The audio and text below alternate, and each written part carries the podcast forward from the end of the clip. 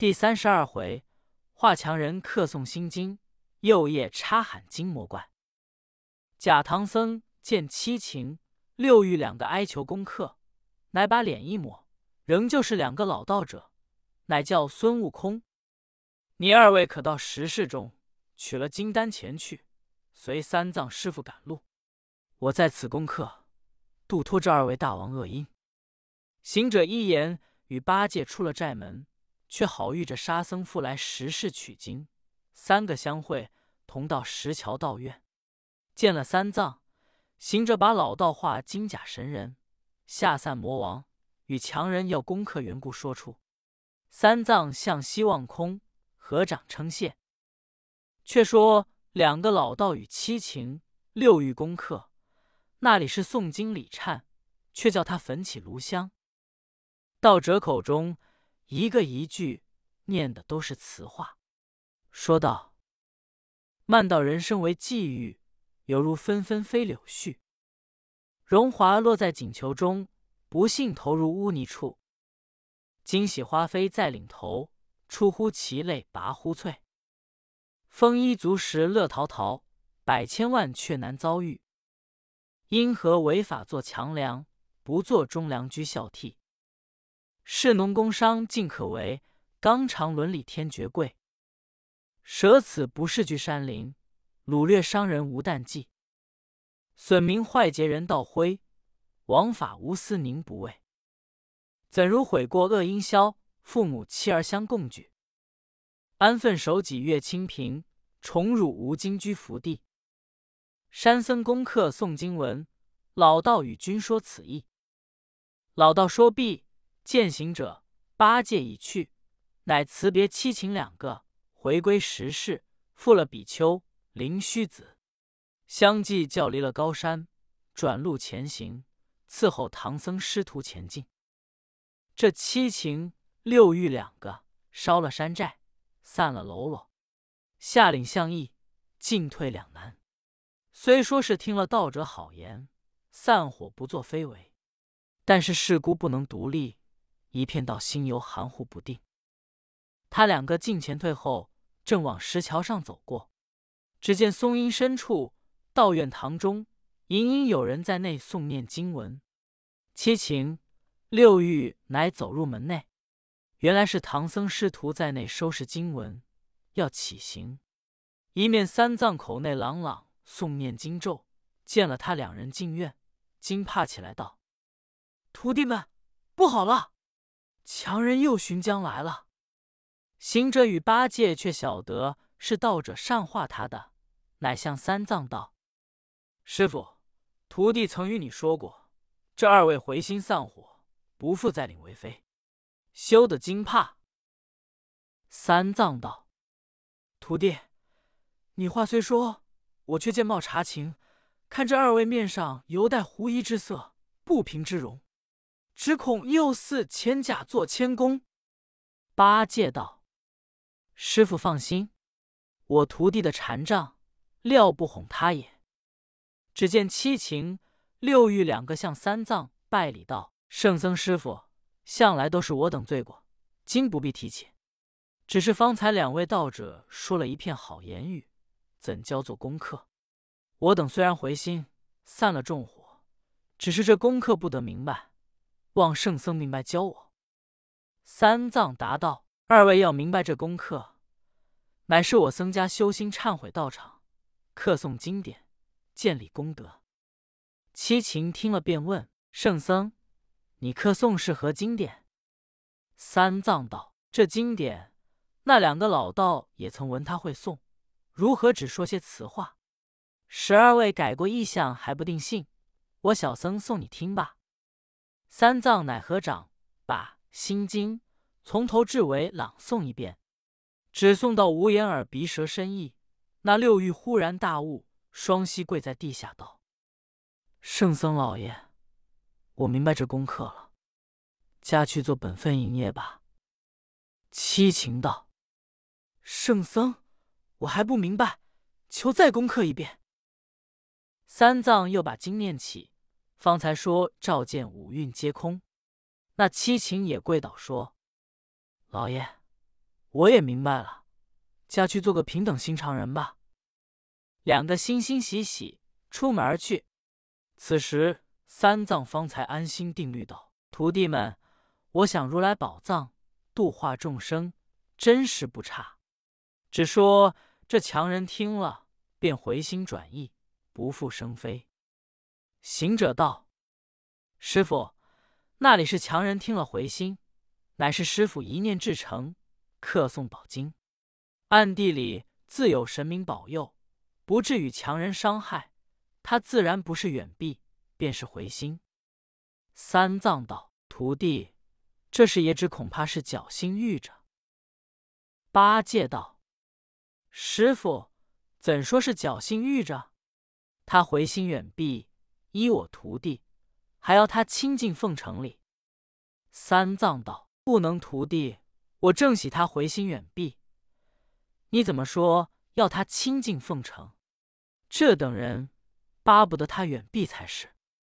八戒道：“师傅，你可惜了这两卷经咒，白念与他听，只落得他跪在地下，叫两声好，明白了。若是徒弟，遂要他不是斋饭，便是馍馍，不然好偏山也奉承我一件。”行者道：“呆子，挑金丹，赶路吧。”莫要想把真经哄斋饭吃。八戒笑道：“师哥，此院静悄悄，不见得僧道在内，想也是出外哄人的斋饭去了。我们费了无限的心肠，脱离了蟒妖岭过来，这时节把两卷真经哄的些斋饭充饥，可等样好？”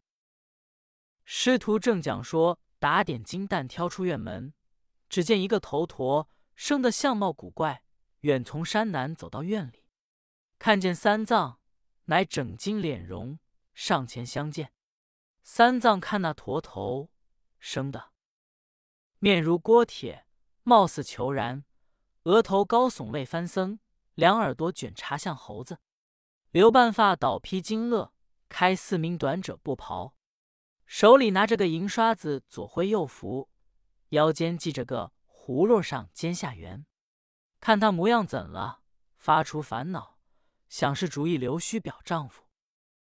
驼头走入院门，见了三藏相貌非凡，乃上前施礼道：“老师傅，何处降临？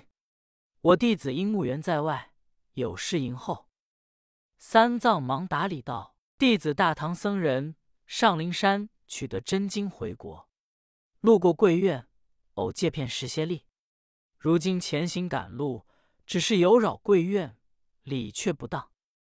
驼头道：“老师傅，说那里话？你我都是一会之人，便住几日，有何不可？只是小院荒芜窄隘，恐不便起居。”驼头一面说，一面就去看金丹桂，多道：“老师傅，这必是经典了。”三藏道：“正是。”那坨坨方才看见行者、八戒。沙僧三个生的相貌俏气，乃向三藏问道：“这三位从何来？想必是西域故密前来挑压经文的吗？”大唐中国料无这般稀奇人物。三藏道：“此皆小僧弟子，生来这般相貌。”八戒听得，乃说道：“院主，你莫要轻去了我们。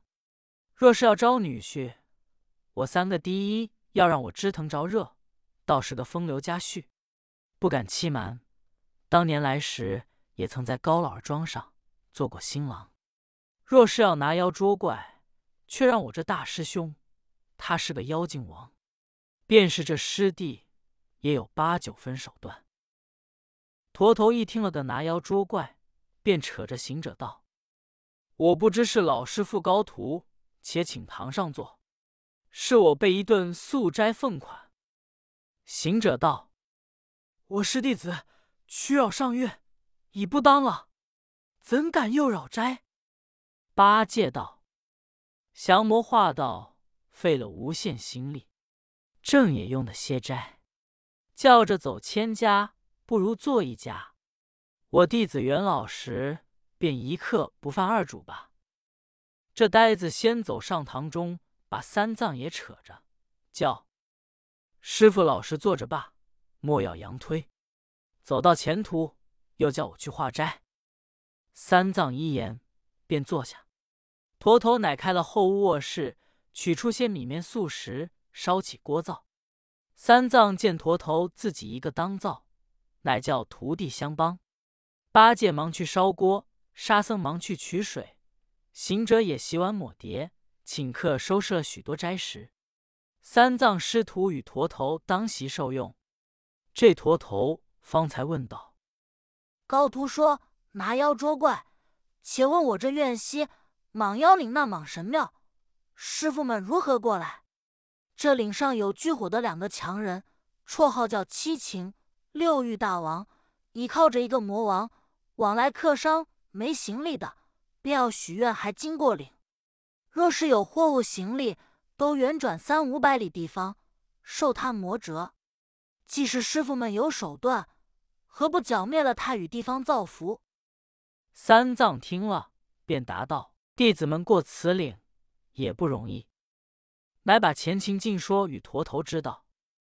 驼头一面啧啧夸奖行者们神通，一面又点头说道：“只恐，只恐。”行者便问道：“院主，你点头说只恐，只恐，却是什么只恐？”驼头道：“一老师傅说，三位神通本事过了蟒妖岭来，你却不知过此岭向东。”闻之先年是八百里火焰山，无春无夏，四季皆热，寸草不生。后来被神人熄灭了火焰，得转清凉，人民安静。只不该熄灭太过，风雨今年，山径都长出松柏，树木成荫，黑暗暗的地方改叫做暗阵林。这林连结八百里，约有十余处。近来有几个妖怪盘踞在林。这些妖怪神通广大，能囫囵吞人。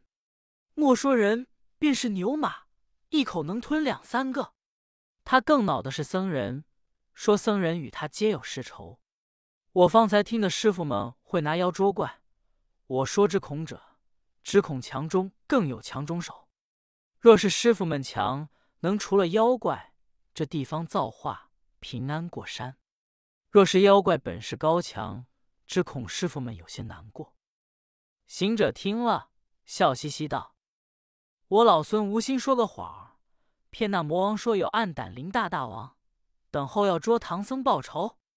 金国有个暗阵灵，若是有个妖精，便应了我无心之语。”八戒听得行者之话，乃说：“猴头，什么无心之语？分明是你来来往往打金头赎油之路。”听人说的在心，且看你怎生答应这院主。行者乃向驼头道：“师傅，这妖怪有多少？”驼头说：“一处林中都有一个。”行者说：“这妖都叫做甚名？”驼头说：“到一处自然有名。”行者说：“据师傅讲，树木成荫，黑暗暗的。”过往路人怎么行走？驼头道：“有紧急事的，转八百里山岭，往远方走；若是平常的，只走的一处，须是待日午后。我这里人聚着，等一个老祖的童子来，捧着一件宝贝，这宝贝名叫做反照珠，童子便唤作反照童子。他捧着宝珠，这林中方知是白日，妖怪乃藏影。”行路的方才安心，却也不常到，三五日、半月方来。若是没有童子宝珠照耀，那里敢走？行者又问：“这老祖何名？住在何处地方？”驼头道：“我弟子也不曾到，只听的人说，离此地方几千余里有座灵山，山中有位回光老祖，宝贝是他的。”行者听了，笑道。老师傅，话说不虚，这事都是我弟子当年来时做下的。如今且请老师傅上院住下，待我们先查看了暗胆林有几十处妖怪，有多少名，再去见那老祖的宝珠前来照路。驼头道：“师傅们说的忒容易，只恐查看灵妖，再到灵山借宝。那童子却来过几十次也。”行者道：“不消，不消。”驼头道：“师傅问我，只恐只恐是何说？如今我也问你，不消不消是怎讲？”行者道：“我弟子查看了，到灵山不消一个时刻。”驼头笑道：“出家人打诳语。”行者道：“不打诳语，师傅们坐了，我去查看来了。”说罢，一个筋斗从堂前不见踪迹。驼头乃合掌道：“菩萨原来相貌稀奇，神通广大，地方人民有幸，得遇圣僧来除妖灭怪也。”却说行者一筋斗打到岭西住脚，走了里路，渐渐黑暗，却有一村落人家，店肆也有，来往客商聚着许多。行者走上前去，把脸一抹，变了一个行路客人。只见店主人叫道：“客人，你还往那里走？且住下，待反照宝珠来时，大家前走。”行者一言立住脚，问道：“宝珠几时来？”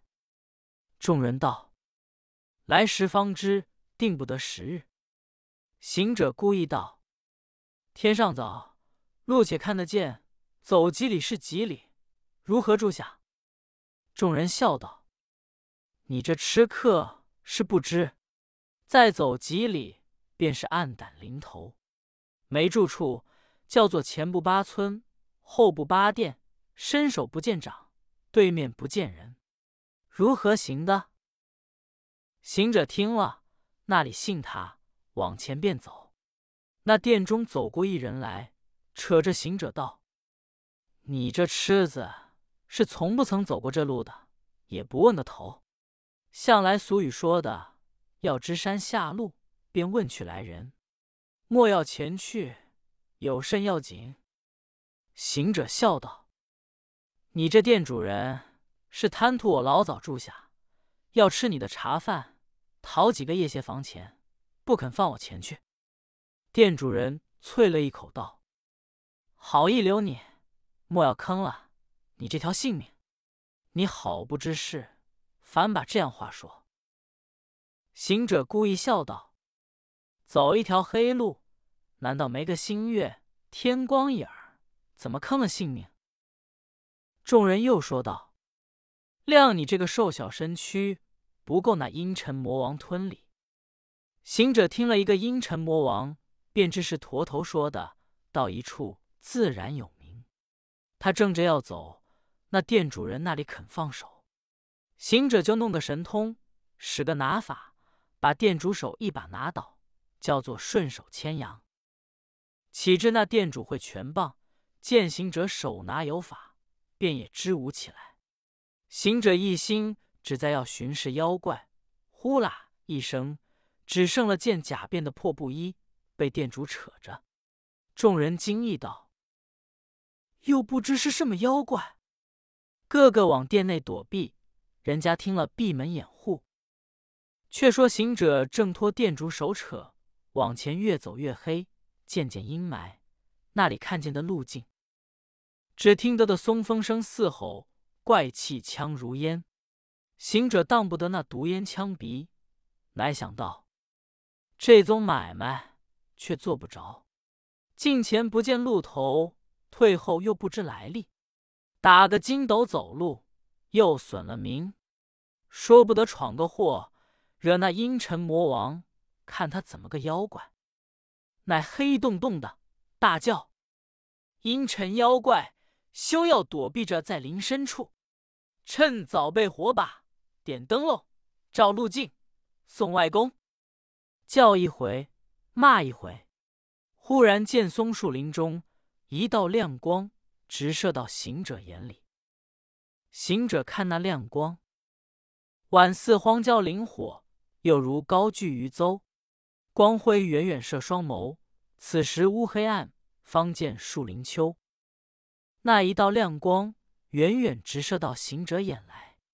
行者在那光中看去，却是一个小鬼头子，渐渐走近前来，见了行者，道：“西逢西逢。”一手来扯着行者道：“大王正可慕可慕。”行者忖道：“又不知是什么西逢可慕，也要似只恐只恐，问他的明白。”乃把手也扯着他问道：“你这小鬼头子，什么西逢可慕？我不明白你话，可老实说来。”这小鬼头子说道。我本是阴沉大王麾下巡灵夜叉，你如何叫我做小鬼头子？行者便随口答应。我称呼你小鬼头子，是奉承、尊重、抬举你；若是叫你做巡灵夜叉，便是轻薄你。夜叉道：“怎么奉承？”行者道：“小鬼头子，乃是奉承；若天上可恶二字，便是抬举你。”在天上被揽二字，便是尊重你；若是叫你寻灵夜叉，这便是你的官差一名。你大王方才叫的，我若叫出，可不是轻薄你。夜叉大喜道：“世间那个不好奉承，况你抬举尊重我，便劳你尊重称呼吧。”行者道：“我称呼你，却要远远答应，方不辜负了我好意思。”夜叉听了，便丢了手，远远走去。行者乃大叫：“贝兰可恶小鬼头子！”那夜叉忙忙答应道：“多谢尊重，抬举，奉承了。”行者连声大喊，那夜叉声声答应，却不妨惊动妖魔。妖魔听见，忙唤麾下小妖，却是何说？且听下回分解。总批：真经换饭吃，不读僧家。曾闻一老讲学肉食弊，以知果其余者。某老问之，答曰：“归家宜与小孙吃。”一老曰：“老先生满腔子是恻隐之心。”闻者绝倒。贝兰可恶小鬼头子，此八字渡人经也。好奉承的看样。